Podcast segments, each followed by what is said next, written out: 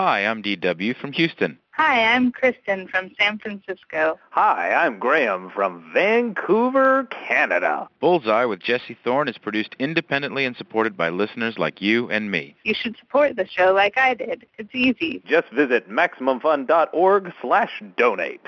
Yes. I'm Jesse Thorne. Nile Rodgers was there for the very start of disco. His songs can be big, almost over the top. Chic's Le Freak, Diana Ross's I'm Coming Out. That was kind of the point. But when Rodgers is crafting a song, he also pays attention to the little things. Take one of his first hits with Chic, Everybody Dance. Everybody dance, do do do do, clap your hands, clap your hands. And I remember I played that for Bernard Edwards the first time, and it was all complicated with these hip jazz chord changes. And he said to me, uh, my man, um, you know, it's happening, but uh, what does doo doo doo doo mean? And I said, well, you know, it's the same thing as la la la la. He said, well, why don't you say that? And I said, because doo doo doo doo is hipper. I said, if you listen to all these like these records, you always hear him go doo doo doo doo doo doo doo doo doo doo doo. No one's going la la la la la la. It was like the difference between hip and being, you know, like a Boy Scout around a campfire. It was just changed. It's Bullseye.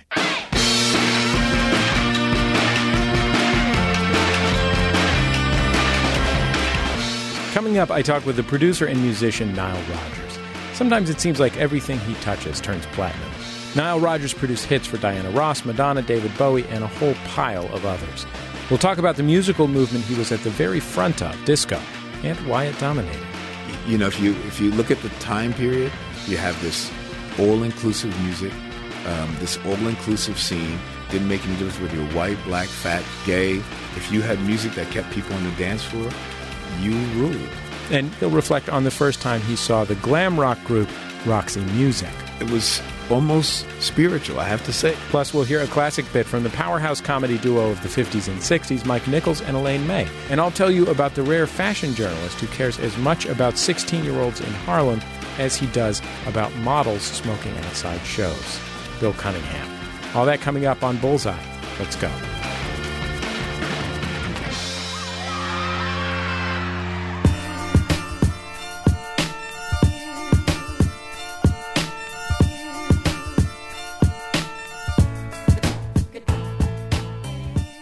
Every week on Bullseye, we're joined by our favorite culture critics to recommend stuff that's worth your time.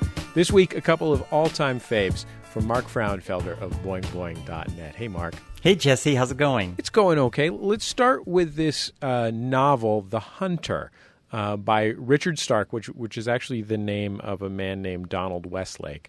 This is a 50 ish year old crime novel. What, in your mind, uh, makes it stand the test of time? Yeah, it's, it's uh, from 1962.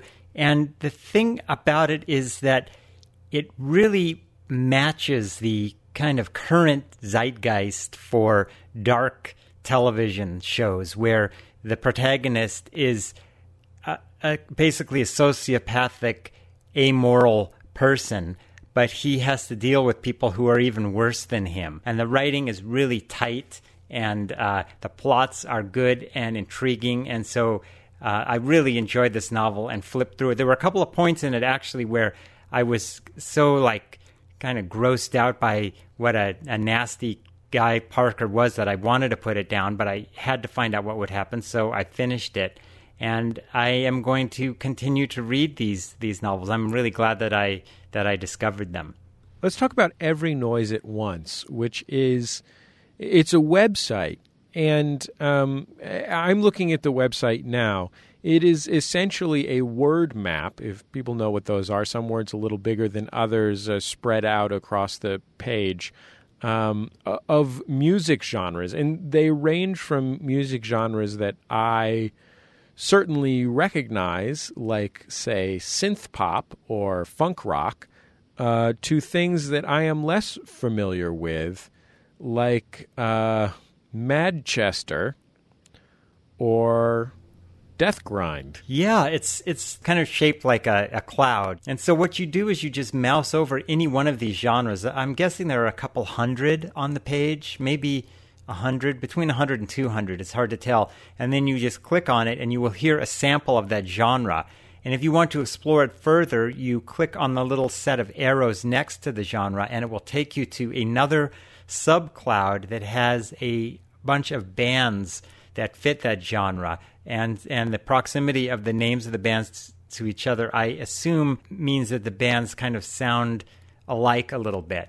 And so this is like such a cool way to find out about bands that uh, and music I've never even heard of before. Let's give it a try. I've got the website open here, and I'm going to click on Gothic Symphonic Metal. It's all around us too, electrifying you. So glad to set it free. This virtuous Now all I have to do, Mark, is decide which of these is my favorite Gothic Symphonic Metal band. Within Temptation, Forever Slave, Lullacry, Theater of Tragedy, Xandria with an X. I wonder, is Kate Bush in that list? That sounded slightly.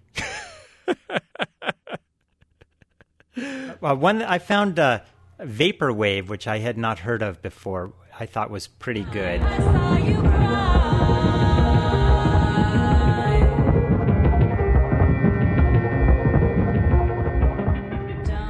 I think you could have a good time on this website without even listening to the music samples. I mean, you just click on any one of these genres and you get to learn all about Skeleton Lipstick or Dracula Lewis or LA Vampires Goes Ital or Polka Haunted.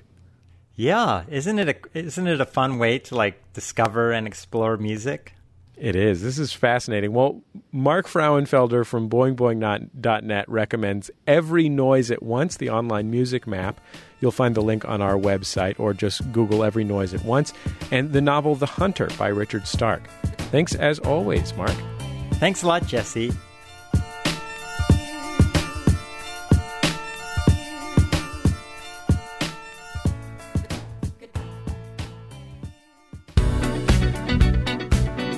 It's Bullseye. I'm Jesse Thorne. If you haven't heard of Nile Rodgers, you've certainly heard his music. He's one of pop's most legendary songwriters and producers. He's worked with groups and artists including, but not limited to, Duran Duran, Madonna, Mick Jagger, David Bowie, and Diana Ross. And he's also a performer. His own band Chic recorded monster, epic, over the top hits like Le Freak. The disco pioneer is responsible for the distinctive guitar line on the new Daft Punk single, Get Lucky. Let's hear a little bit of that now.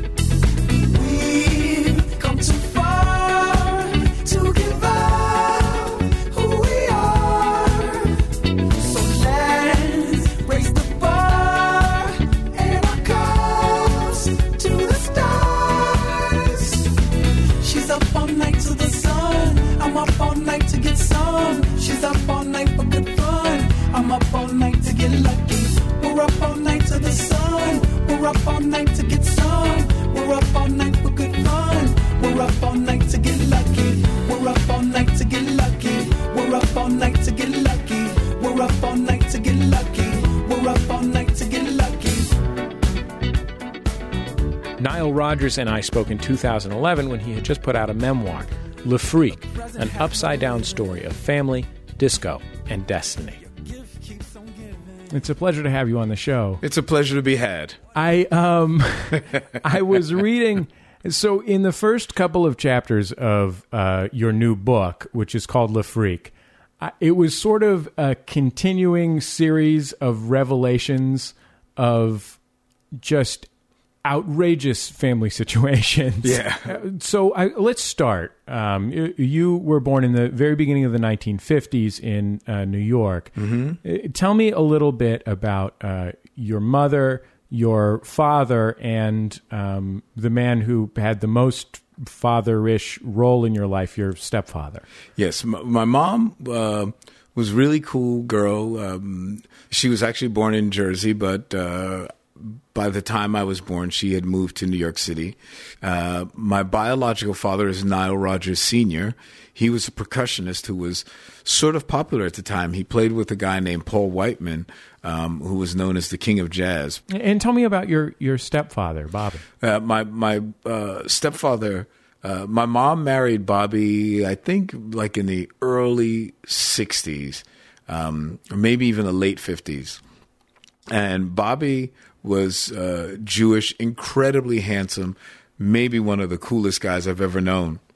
If you uh, you called your uh, uh, mother and stepfather by their first names, and if you had told me that, and you were born in, you know, uh, I was born in 1981 or even 1966, and you were seven years old in 1973 or something like that, I don't think that would be that surprising. But I, I imagine that in the late 1950s, early 1960s, a, a black lady and a Jewish guy Right. uh, married and living together with a few different kids by different people, calling them by their first names in a semi open marriage Right.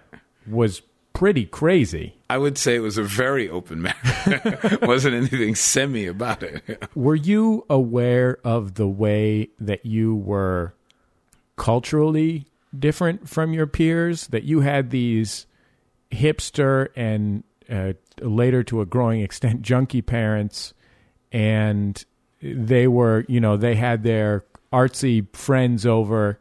I all I can imagine. You don't describe it too specifically, but I just imagine a lot of people in black turtlenecks snapping instead of clapping. Absolutely. it was almost a caricature of the beatnik scene. Um, I remember when this television show called Dobie Gillis came on and they had this character, Maynard G. Krebs. I was like, that's my man. I know Maynard. um, y- y- you know, it didn't seem weird to me. Actually, other people's families seemed weird because everybody in my immediate circle um, were they were like my parents. So everybody talked that hipster talk. Everybody was like, "Hey," you know, the super slow junkie thing. Hey, nah, what's that? They actually, no one ever called me Nile. I was Pud, but you know, hey, Pud, what's happening? Um, did you see uh, Strangers on a Train? Yeah, that Hitchcock is a. You know, it was all that kind. Of, it was all. it was all that kind of stuff, and I was a kid, so it was normal. It was completely normal, and the amount of gay people, the amount of, um, uh, I mean, it was a colorful crowd. The other thing about your childhood, as, as you describe it in your book, is that you were in a thousand different places and also nowhere. I mean, you were living with your your two grandmothers. You had, you know, this. It, it just feels like the there was. Ne- it, I don't hear from you telling your story any time where you could be like, "This is the place where I am me," and not where I have to have my dukes up. Well, that's almost true. Um, when the hippie movement became really popular, that was the first time I felt really, really comfortable.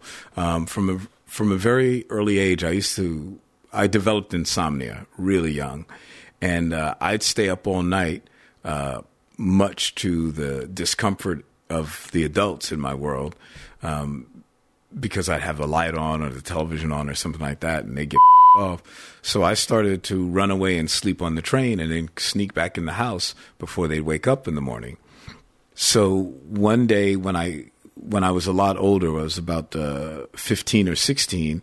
I had just moved back to New York from Los Angeles, and um, I snuck out to uh, sleep on the subway, and I ran into a hippie, and um, and this guy sort of took me under his wing, and from that moment on, I never.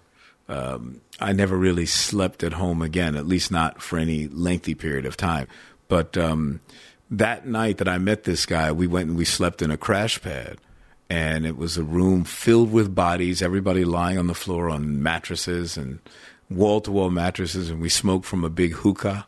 And it was that communal life that made me feel comfortable because I always felt like someone had my back. The last time I visited my uh, my aunt in Washington D.C., who's uh, probably just about your age, um, she told me about going to Woodstock, and she's African American, and she she was just in her closet and she pulled out this huge peace sign that she'd had in the back of her car, and she's like, "Oh, I put this in the back of my car for when I drove to Woodstock." And her memory of Woodstock That means she's a little older than me. She had a driver's license. Okay, fair enough.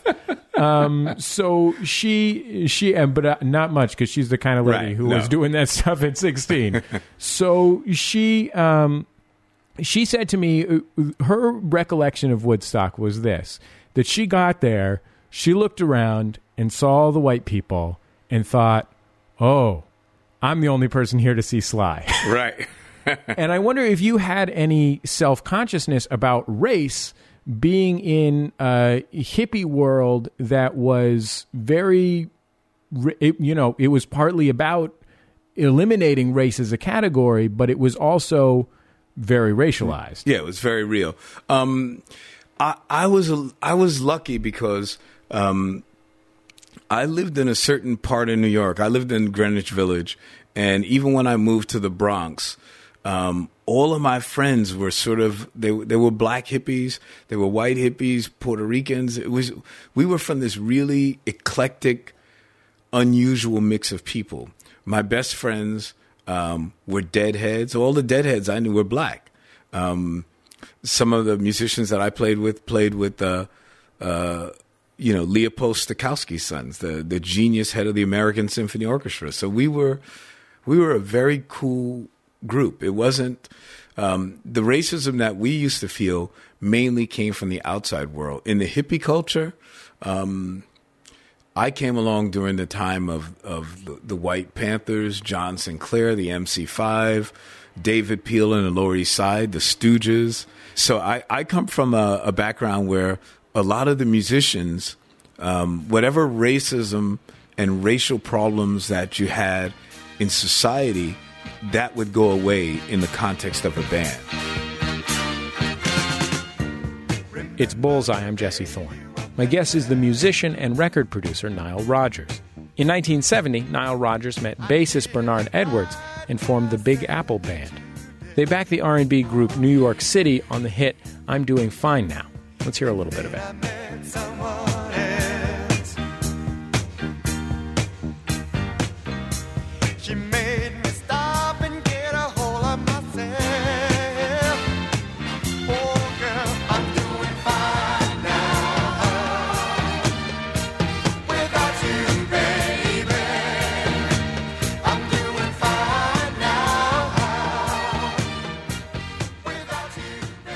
You. Were playing with a sort of traditional R&B group touring the country, and that group who had had a big hit and um, had uh, opened for the Jackson Five didn't end up having a lot of other chart success, and you were playing with other groups uh, on and off, and uh, this sort of ran from the early '70s into the mid '70s when disco started to happen for real.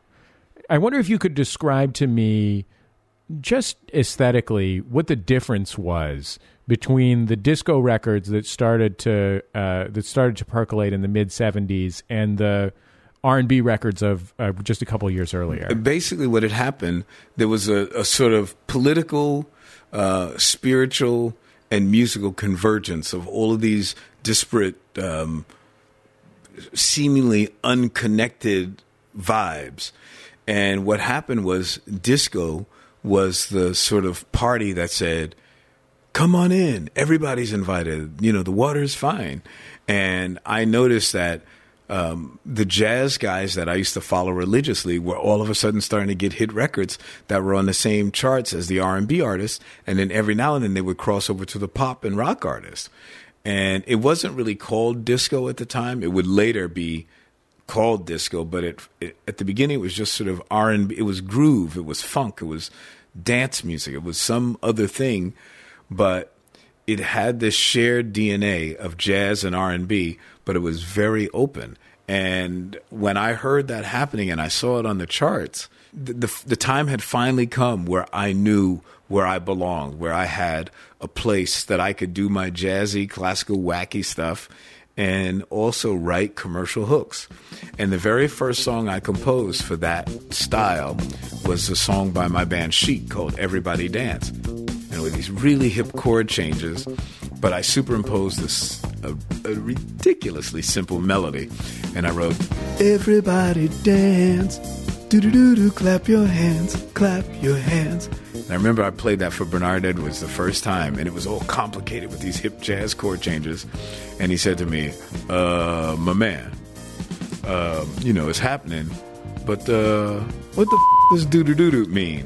And I said, "Well, you know it's the same thing as la la la la." He said, "Well, why don't you say that?" And I said, "Because doo doo doo doo is hipper." I said, "If you listen to all these like these records, you always hear him go doo doo doo doo doo doo." do, do, do, do, do, do, do. No one's going la la la la la la. It was like the difference between hip and being, you know, like a Boy Scout around a campfire. So I stuck that in Everybody Dance, and Chic was off and running.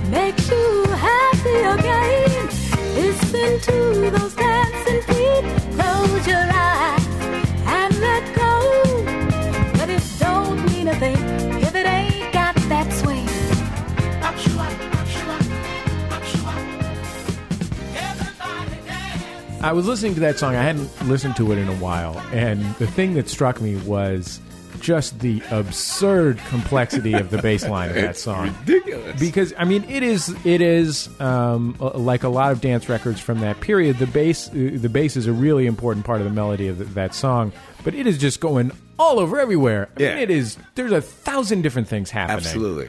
And it's interesting to me that one of the things that typified those chic records was the confluence of the simplest of simple. That they were they were driven by the classic uh, disco beat. I mean, with a lot of other stuff going on around it on the drums as well. But the central thing is that classic disco beat. They're driven by lyrics like I mean, they're all called dance something. Right. you know what I mean? like every every song's Everybody lyrics is dance, like dance, we're all dance, dancing dance. together. I'm enjoying dancing. like, hey, isn't dancing great? And it, but at, then there are also these other things that are going on that are like laughably complicated for a pop record. Yeah, no, no. I mean, that's that's what we call um, in chic. That's what we used to call DHM, the deep hidden meaning. I, I, as a writer, am the most complicated person in the world. Maybe even as a person, I, you know, I'm I'm ridiculous, um, and that's because everything that I do is governed by these invisible voices in my head of my old music teachers, um, what I call the jazz and classical police um, excuse me now, during the recapitulation, will you, you know, it's like, okay, well, the counterpoint, like, okay, guys. So that's the voices I always hear. Every time I write a song, it's so complicated, it's ridiculous. And Bernard used to be the great um, divining rod to find the, the, the, the you know, the, the water that would save our lives because I was like, you know, this stuff is too complicated. And many times he would say to me, uh, you know, brother, you got five or six songs in here. and he was right. We wound up writing five or six songs from a, an original idea that I would have. You also helped create a, another central distinguishing element of disco as a sound, which is that breakdowns and breaks. Right. Which, you know, I mean, obviously your song Good Times became the first, was transformed into the first huge hip hop record, um, were a central part of what you were doing, which was something that you could do because you could make a lot, you could put a lot more music on a 12 inch record than you could on a 45. Correct. And so you had room to have something very complicated, break it all the way down to the simplest, sometimes even just a drum pattern. That's right. And then build it back up. The, the, the concept with Chic was we always, we believed our parts were clever. We were a part playing band. And we always wanted to show it off. You know what I mean? So our, our basic philosophy was, you know, a song is just an excuse to go to a chorus, and a chorus is just an excuse to go to the breakdown. And that's really what we believed in. We just couldn't wait to get to the breakdown.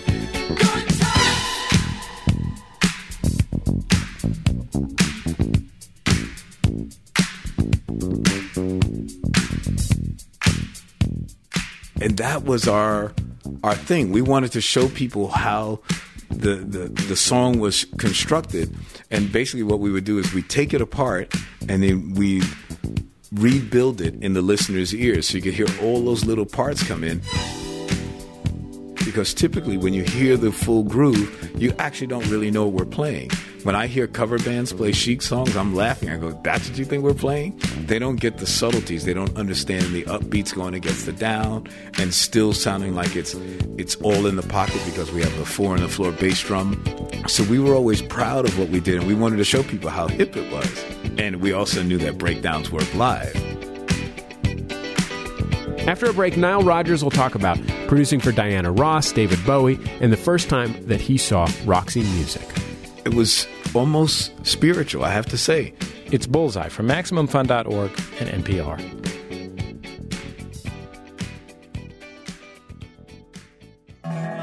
Hi, this is Biz. And I'm Teresa. And we host a new show about the epic fails and genius moments of being a mom. How do you take care of a baby and still find time to moisturize your tattoos? Join us every week to find out. And remember, you don't have to be a bad mom to be one bad mother. Subscribe for free on iTunes or go to MaximumFun.org. Hey, gang. You can subscribe to the Bullseye podcast at MaximumFun.org. It's Bullseye. I'm Jesse Thorne. My guest is the musician and record producer Nile Rodgers. We spoke in 2011. When we left off, we were talking about his days ruling the world of disco in the band Chic.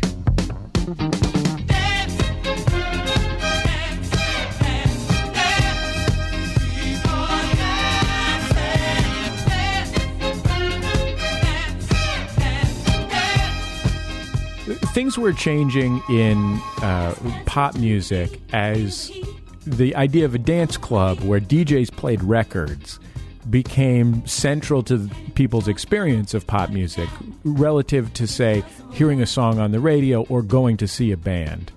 And part of what that allowed was something that I think was central to what Chic was, which is it, it allowed for a, a band to exist as much as a concept or a sort of set of aesthetic values, you know, visual and musical and the whole nine yards, as as a group of people. So Chic were largely invisible. I mean, y- your shows were essentially an effort to create a live version of a, of the album covers that didn't feature any, any of you. Right. That's a really interesting idea to me that you could start a band that that almost removes the people from the equation. Right. You, you're you're really. I love talking to you. You're great, man. This is. I'm not going to get any sleep today.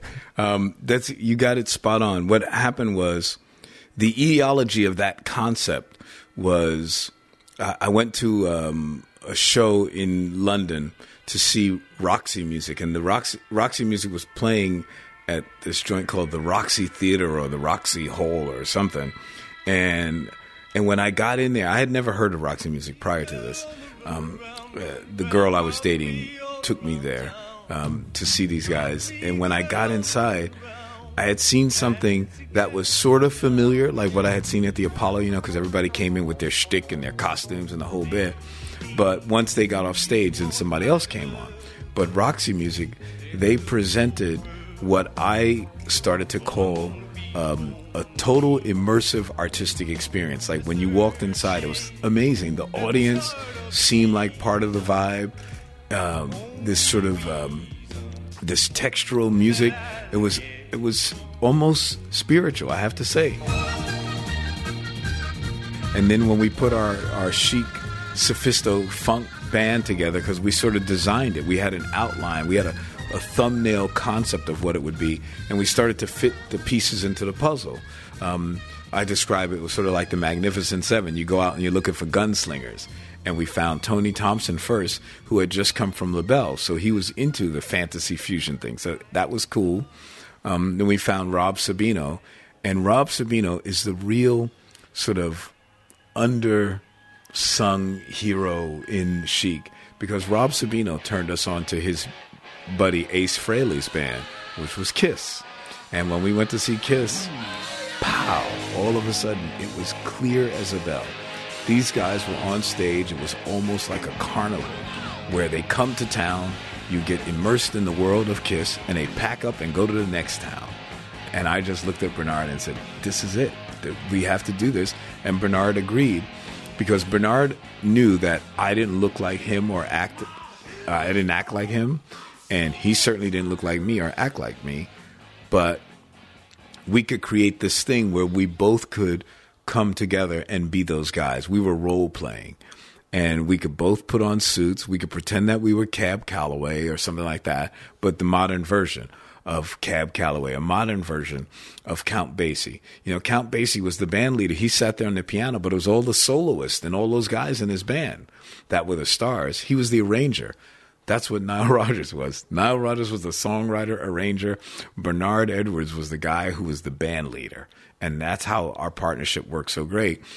And at that point, um, you know, if you if you look at the time period, you have this all inclusive music, um, this all inclusive scene. Didn't make any difference whether you're white, black, fat, dis, um, uh, gay, uh, lesbian, whatever. If you had music that kept people on the dance floor, you rule. We never had to explain it to the musicians. Like we never had to tell, um, you know, other musicians what what Chic was about, and what our concept was about, and they never, they never really called us a disco band in the same way that you would call Cerrone disco. Cerrone is clearly disco. The Village People are clearly disco. We were this other funk dance thing, which now I will call disco because everybody keeps doing it. So forget it. You can't beat them. Join them. One guy told me that our music was what they called black disco. I went, "Oh, guys, come on already." I, I want to ask you. I, I want to ask you about that part of it because disco at its height in you know 1978, 1979 was getting it from two sides.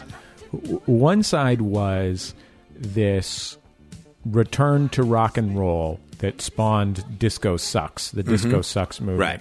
That was, I- think, I think we can say now, thirty years later, in, informed, you know, partly by people's aesthetic preferences, but also partly by a combination of of racism and homophobia. Yeah. People who w- did not like the idea of a world where everybody came in together That's in that right. way that you and that. Sylvester could outsell the Rolling Stones. Yeah, but the the the other way that disco was getting it was from um, people who saw themselves as defenders of blackness, Mhm. um, who did not like the way disco essentially deracinated, took the race out Mhm. of dance music. So you know, like like Funkadelic had a character named the Anti-Disco Kid, right?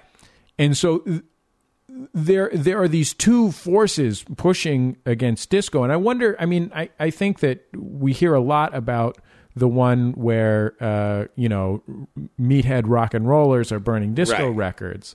But as a guy who thought of himself partly as being in a funk band how did you feel about that pressure coming from the other side that you were you had come from this musical movement in 1973 where you know blackness was central right to black popular music in right. 1970 could not have been more you know Right. i'm black and i'm proud That's right. but then 5 years later part of what disco was about was eliminating race from the conversation Right. But but and and you're absolutely right. So there's two great examples for me. Um, at the same time, there was "Say It Loud, I'm Black and I'm Proud." Curtis Mayfield wrote, "If there's a hell below, we're all gonna go," and it was from this. It's the same era. Um, we did a show in San Diego one year where we were opening for Marvin Gaye, and Marvin had never heard of us really, and. Uh, anyway, we played. We got a huge standing ovation. Um, years later, when I thought that Marvin Gaye hated us because the San Diego show was unbelievable. If you look at any of the Chic tour books and you, and they ask the members of Chic what's the most memorable show, it's San Diego, California. So years later, somebody asked Marvin Gaye how he felt about disco and did he like any disco music, and he says, "Well, you know, there is one band I like, one band, Marvin Gaye." And I'm like going, what band is that? And he says, Chic. And he says, yeah, Chic. They really do some interesting stuff with. I mean, you can you can find the interview. It's on record. I couldn't believe it. I I just found this out when I was doing this book, and I thought, wow, you know, because Marvin Gaye would have been in the other side that was anti the the four on the floor, the anti. Um, not as an artist, he wouldn't be anti Sylvester. I mean, believe me, anybody like Marvin, anybody like Sylvester, you had to have respect for him, um, because you know the artists that were those uh, the early sort of disco pioneers that were obviously gay and blah blah blah. I mean, have you have you ever listened to the Village People's first album? I think it's sheer genius, um, and I also think that it's it's that kind of record that was so brilliant and so popular that it does put people on edge. They don't want to believe that gay people can come up with something that's that incredible, that that so holistically defines where they're coming from and doing it do it in such an artistic way that the deep hidden meaning of that project almost becomes irrelevant. Like, uh, you know, when you think about the New York Yankees adopting YMCA as and they have umpires who are basically guys who go D's, them, and those on the field going YMCA. I mean, uh, one of the things that's I think so powerful about it is that it is something. uh, Those most powerful moments in disco are a lot of them are super super gay. Culturally, Right, come from right, yeah. just super gayness. Yeah. and they are uniting people who, especially in 1979, but even today, are very uncomfortable. That's right. with that word. I mean, when you think about it, when we wrote "We Are Family" for Sister Sledge, we honestly were just writing an R and B breakdown dance record for a group of sisters that we had never met, but we saw these girls as a cutting edge family like the Jackson Five. So it was sincere. We were trying to define these girls that were on the cutting edge, defining that lifestyle. And of course, we know that when it comes to fashion, there are a lot of gay voices in fashion. When it comes to that sort of cutting edge visual arts coming together, there's a gay undercurrent, if not a frontal gay thing. And my favorite thing in life was to watch the Pittsburgh Pirates sing I Got All My Sisters With Me. Bernard and I used to laugh our asses off. It was hysterical. We used to say, look at these big burly men who are probably some of the most macho dudes in America, especially Willie in those Stargell, days. right? Like 6'5", 250. Right, yeah, like a million pounds. Looks like a sumo wrestler. And they're all going, We are family. I got all my sisters with me. And Nard and I used to crack up because if you went to a gay club and played that, you'd see people who were flamboyant singing the same song with the same um, zeal. And that's what we really believed in. And that's what the disco movement gave everybody. It's Bullseye. I'm Jesse Thorne. My guest is Nile Rodgers. The disco legend appears on the new Daft Punk album, Random Access Memories. He and I spoke in 2011 when he had just put out his memoir, Le Freak, an upside down story of family, disco, and destiny. You uh, wrote and uh, produced uh, one of the all time great gay anthems. I'm coming out. which is I'm coming out. Let, let's take let's take a little bit of a listen to uh, to Diana Ross and I'm coming out.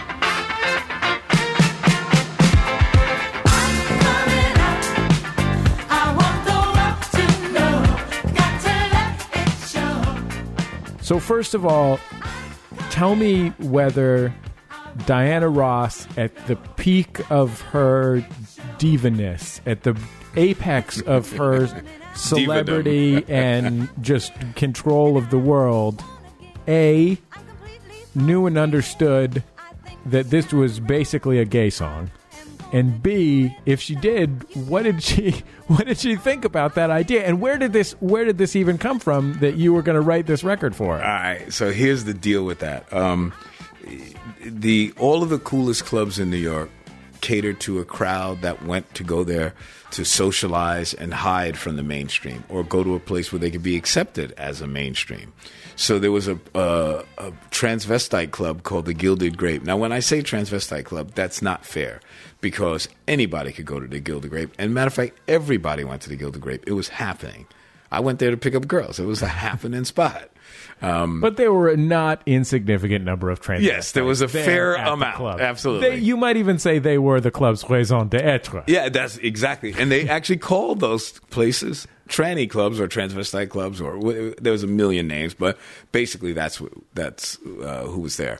So I happened to be in the bathroom on one of the rare occasions that I use the bathroom for actually, you know, going to the toilet. Um, and I happened to notice that on either side of me, I was flanked by uh, a minimum of two um, Diana Ross lookalikes. And I, I really believe that it was three or more, but I will say, you know, conservatively, it was just two. But it was still enough for me to get that light bulb over my head and go, oh my God. What if Diana Ross, because we were working on her record at the time, I was like, what if Diana Ross was either gay or she at least acknowledged, um, you know, the, the gay movement and how um, how much they idolize her, and she's like an important part. That's an important part of her fan base. So I called Bernard and I says, "What if we did a song called I'm Coming Out?" And he looked at me and he says, "Damn, that's a great idea." So we wrote it and did the whole thing, orchestrated it. Now, um, my technique is I never let the artists hear the records until it's time for them to perform because I want to get that that spark. I want them to perform for me just as I perform for them when I'm making a record. I never want a demo. Don't don't send me any demos. I'll play it on the spot. So Diana didn't appreciate it, but you know, she came in and the first couple of songs that we had written made her really happy. So then we played "I'm Coming Out," and she loved it. She, you know, she sang it. She was into it. It was great. Anyway, she went. She had a meeting with the number one DJ in America, who at the time was called named Frankie Crocker. And when she came back in the studio, her mood had changed considerably, and she was really upset. And she just said to us point blank, "Why are we trying to ruin her career?" And we said, "Diana, what are you talking about?" Well, you know, Frankie told me that this is a gay song and people are going to think I'm gay because I'm saying I'm coming out. And this is the one and only time in my career I have ever lied to an artist. But I looked Diana Ross straight in the eye and went, What are you talking about?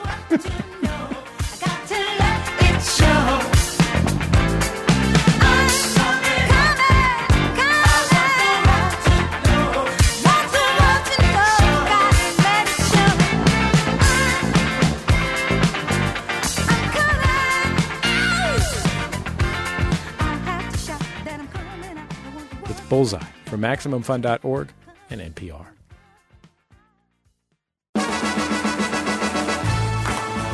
Hi, I'm homosexual Bryan Safi. And I'm feminasty Erin Gibson, and we host Throwing Shade. where we take a weekly look at all the issues important to ladies And gays. and treat them with much less respect than they deserve. It's for gay people. It's for straight people. It's for ladies. It's for people who love to laugh, who love comedy, and love tragedy and love crime. and who hate drinking and driving because that's messed up. And don't text. Check out Throwing Shade. Subscribe for free in iTunes or go to MaximumFun.org.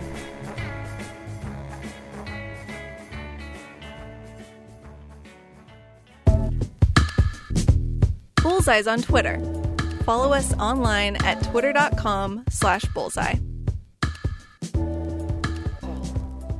It's Bullseye. I'm Jesse Thorne. My guest is Nile Rodgers. The disco legend appears on the new Daft Punk album, Random Access Memories. He and I spoke in 2011 when he had just put out his memoir, Le Freak, an upside down story of family, disco, and destiny.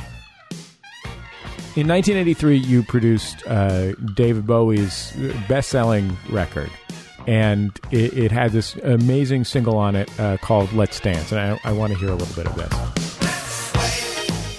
While color lights up your face.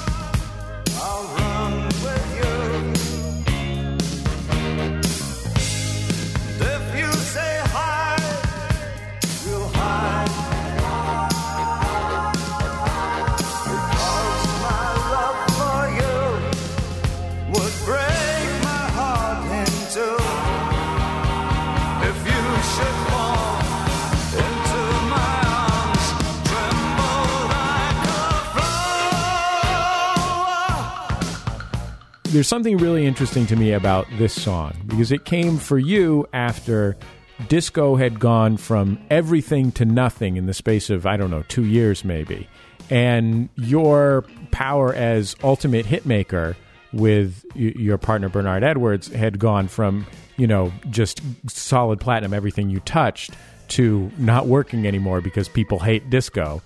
Um, and there's something really amazing about this song, which is that I think that there is a really interesting contrast that a, a lot of that became pop music.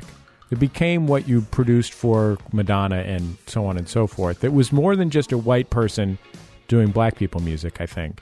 There's this element in this David Bowie song of the coolness of Bowie, the reserve, the rock star, a slightly off center angularity of Bowie as a contrast with you know like a, what sounds in some ways like a uh, what sounds in some ways like a dance record in some ways like you know like it's twist and shout or something like that. Yeah, yeah, yeah. and that is that was a new thing. And i see somewhere in here you you mentioned bowie describing it as like a postmodern reconstruction of dance music. That is what it sounds like because of that i mean eh, not dissonance it's a combination of dissonance and consonance of that coolness that pulling back and that pushing forward that comes from dance music The the interesting thing about uh, the Let's Dance project was when David and I started working on that project.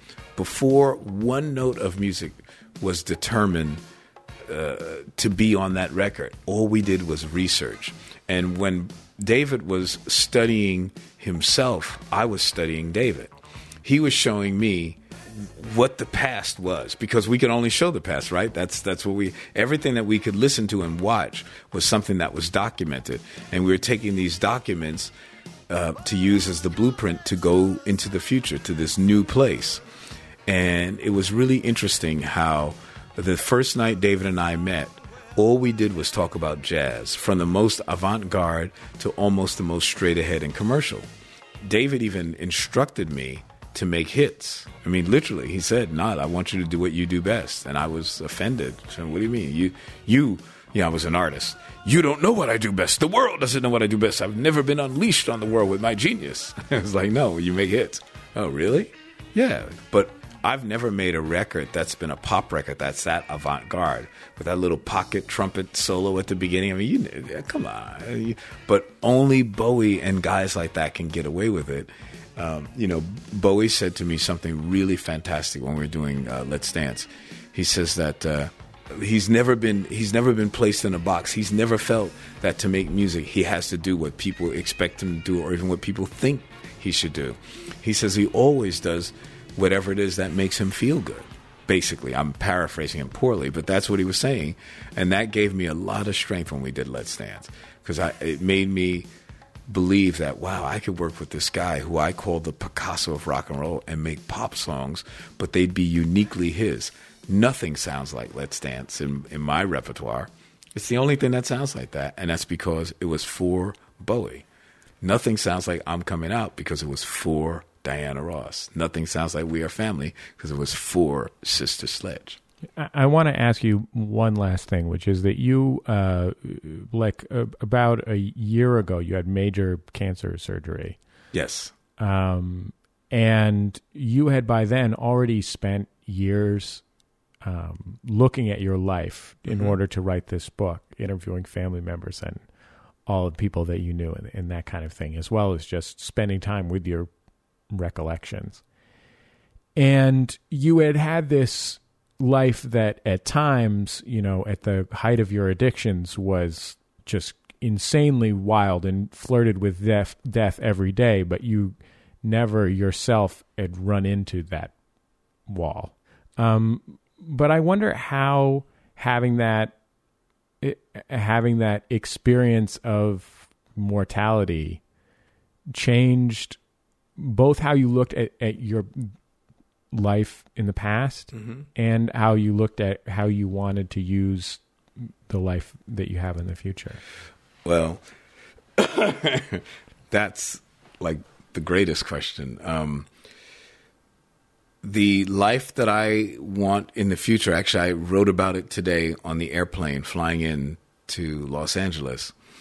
That, uh, and I, I, I say this with 100% sincerity, that the life that I want for myself now is however the Grim Reaper, um, whenever the Grim Reaper decides to claim me and keep me for good, um, I just want to be able to, to play songs when I'm doing it.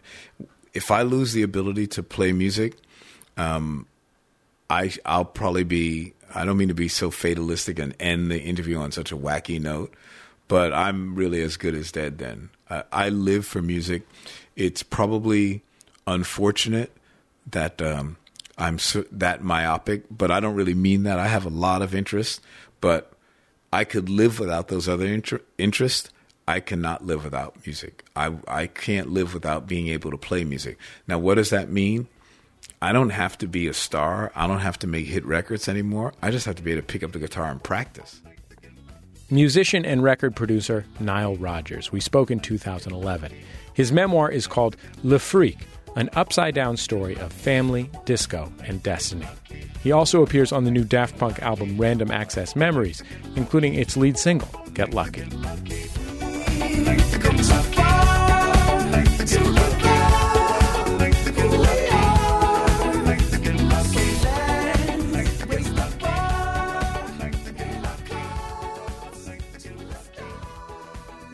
It's Bullseye. I'm Jesse Thorne.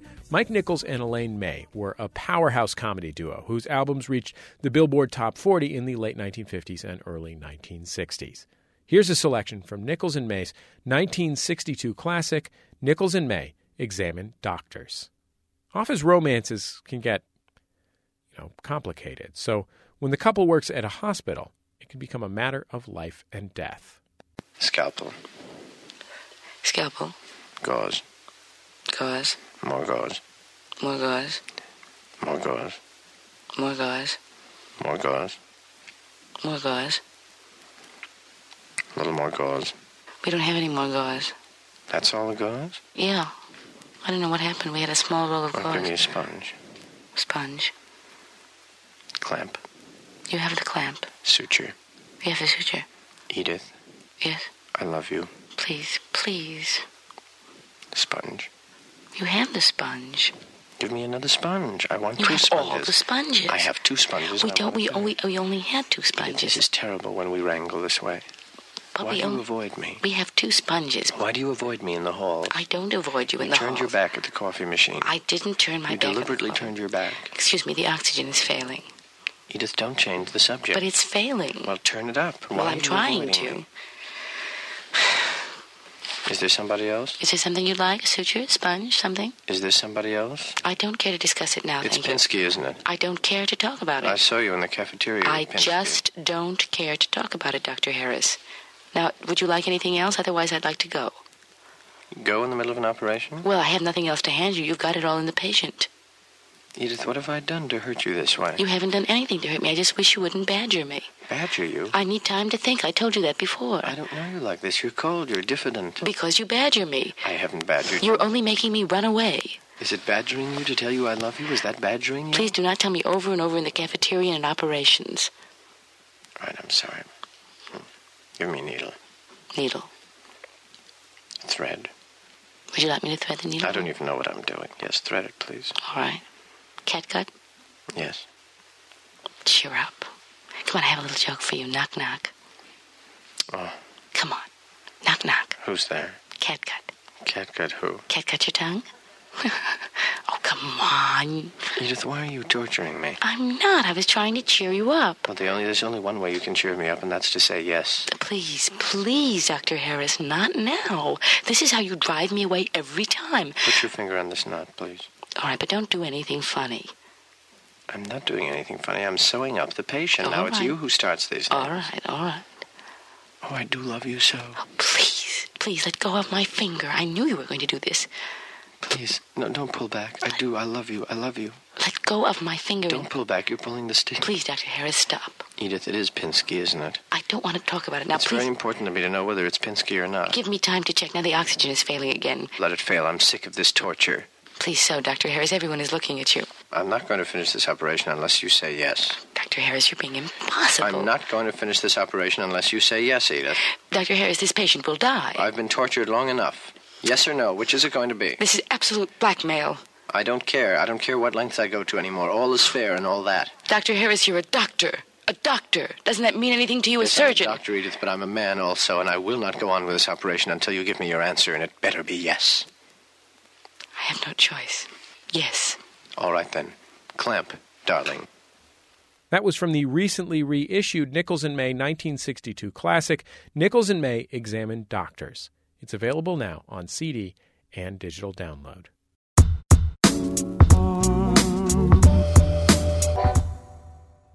Every week on Bullseye, we close with a recommendation from yours truly. It's the outshot. You know, I hate to admit that I work in the fashion industry, even to myself. If, if you don't know, I own and edit a blog about menswear. And the bigger it's gotten, the closer I've gotten to the business side of fashion. And the closer I've gotten to the business of fashion, the less I've liked it. Whatever your stereotypes about the fashion industry are, they're mostly true. But there are exceptions, like Bill Cunningham. For decades, Cunningham has edited On the Street, the singularly democratic fashion spread in the New York Times. It features regular people alongside models and designers, and it comes to life in the audio slideshows Cunningham records for the Times website. Hello, uh, this is Bill Cunningham from the streets of New York City. And the fashion. I knew that Cunningham was the rare fashion journalist who cared as much about 16 year olds in Harlem as he did about models smoking outside of fashion shows. But I didn't know much else about him until I saw the wonderful documentary Bill Cunningham, New York. Cunningham's in his 80s, and he still bikes around the boroughs wearing a janitor's work coat and shooting on a camera so beat up you wonder how it even takes pictures. He goes to every European fashion week, sitting in the front row in his anti fashion clothes, shooting madly and documenting the art that he loves. Look at Veronica. Hello, child. My, the diamonds have gotten bigger. He was originally a milliner making couture hats, but became a photographer by happenstance in the 60s and 70s. In the 80s, he refused payment for his work from the most prestigious fashion magazines in the world so he could have more editorial pages and full control of how what he shot was presented. If you don't take their money, he tells the filmmakers in Bill Cunningham, New York, they can't tell you what to do. His home is basically a hot plate, a piece of plywood with a mattress on it, and dozens and dozens of filing cabinets overflowing with photographs. The plywood mattress bed is suspended over a couple of the filing cabinets. He's basically a fashion monk. Oh, boy, someday it's all going to fall down on me. I know. I don't even want to think about that. My God. Bill, if I, disappear under uh, a bunch of books, you'll know what they're all fashion books. Imagine me having. Cunningham is famously inscrutable. He refused to allow interviews of any kind for years. Even those closest to him know very little about him, and so it's shocking to hear the filmmakers ask him gently if he's gay. So I'm going to ask you two very personal questions you may or may not want to answer. It's completely up to you. But have you ever had a romantic relationship in your entire life? Now, do you want to know if I'm gay? yes. Isn't that a riot? Well, that's probably why the family wanted to keep me out of the fashion world. If they wouldn't speak of such a thing. And no, I haven't. Never in your entire life? No. It never occurred to me. I, I guess I just was interested in clothes. That's uh, the obsession. It's, it's probably a little peculiar. He never quite answers the question, but he does allow that he's never had a true romantic relationship, which is heartbreaking. But Bill Cunningham's romance is with the clothes. I'm not interested in the celebrities with their free dresses. It's the clothes, not the celebrity and not the spectacle. It's as true today as it ever was.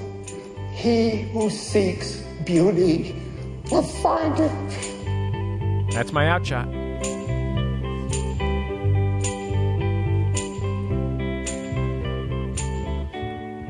I be a mirror, reflect what you are. In case you don't know, I be the wind, the rain, and the sunset, the light on your door. That's it for this week's Bullseye. The show's produced by Speaking Into Microphones. Our producer is Julia Smith. Our senior producer is Nick White. Our intern is Thomas Madison. Our interstitial music is provided by Dan Wally. Our theme music provided to us by the Go Team. Thanks to them and their label, Memphis Industries. You can find this show and all past Bullseye shows for free at MaximumFun.org. Max FunCon sold out, but be sure to go to boatparty.biz if you'd like to join us for the Atlantic Ocean Comedy and Music Festival. It's happening in September. It's going to be very, very special. That's boatparty.biz. I guess that's about it. Just remember, all great radio hosts have a signature sign off. Bullseye with Jesse Thorn is a production of MaximumFun.org and is distributed by NPR. MaximumFun.org. Comedy and culture. Artist owned. Listener supported.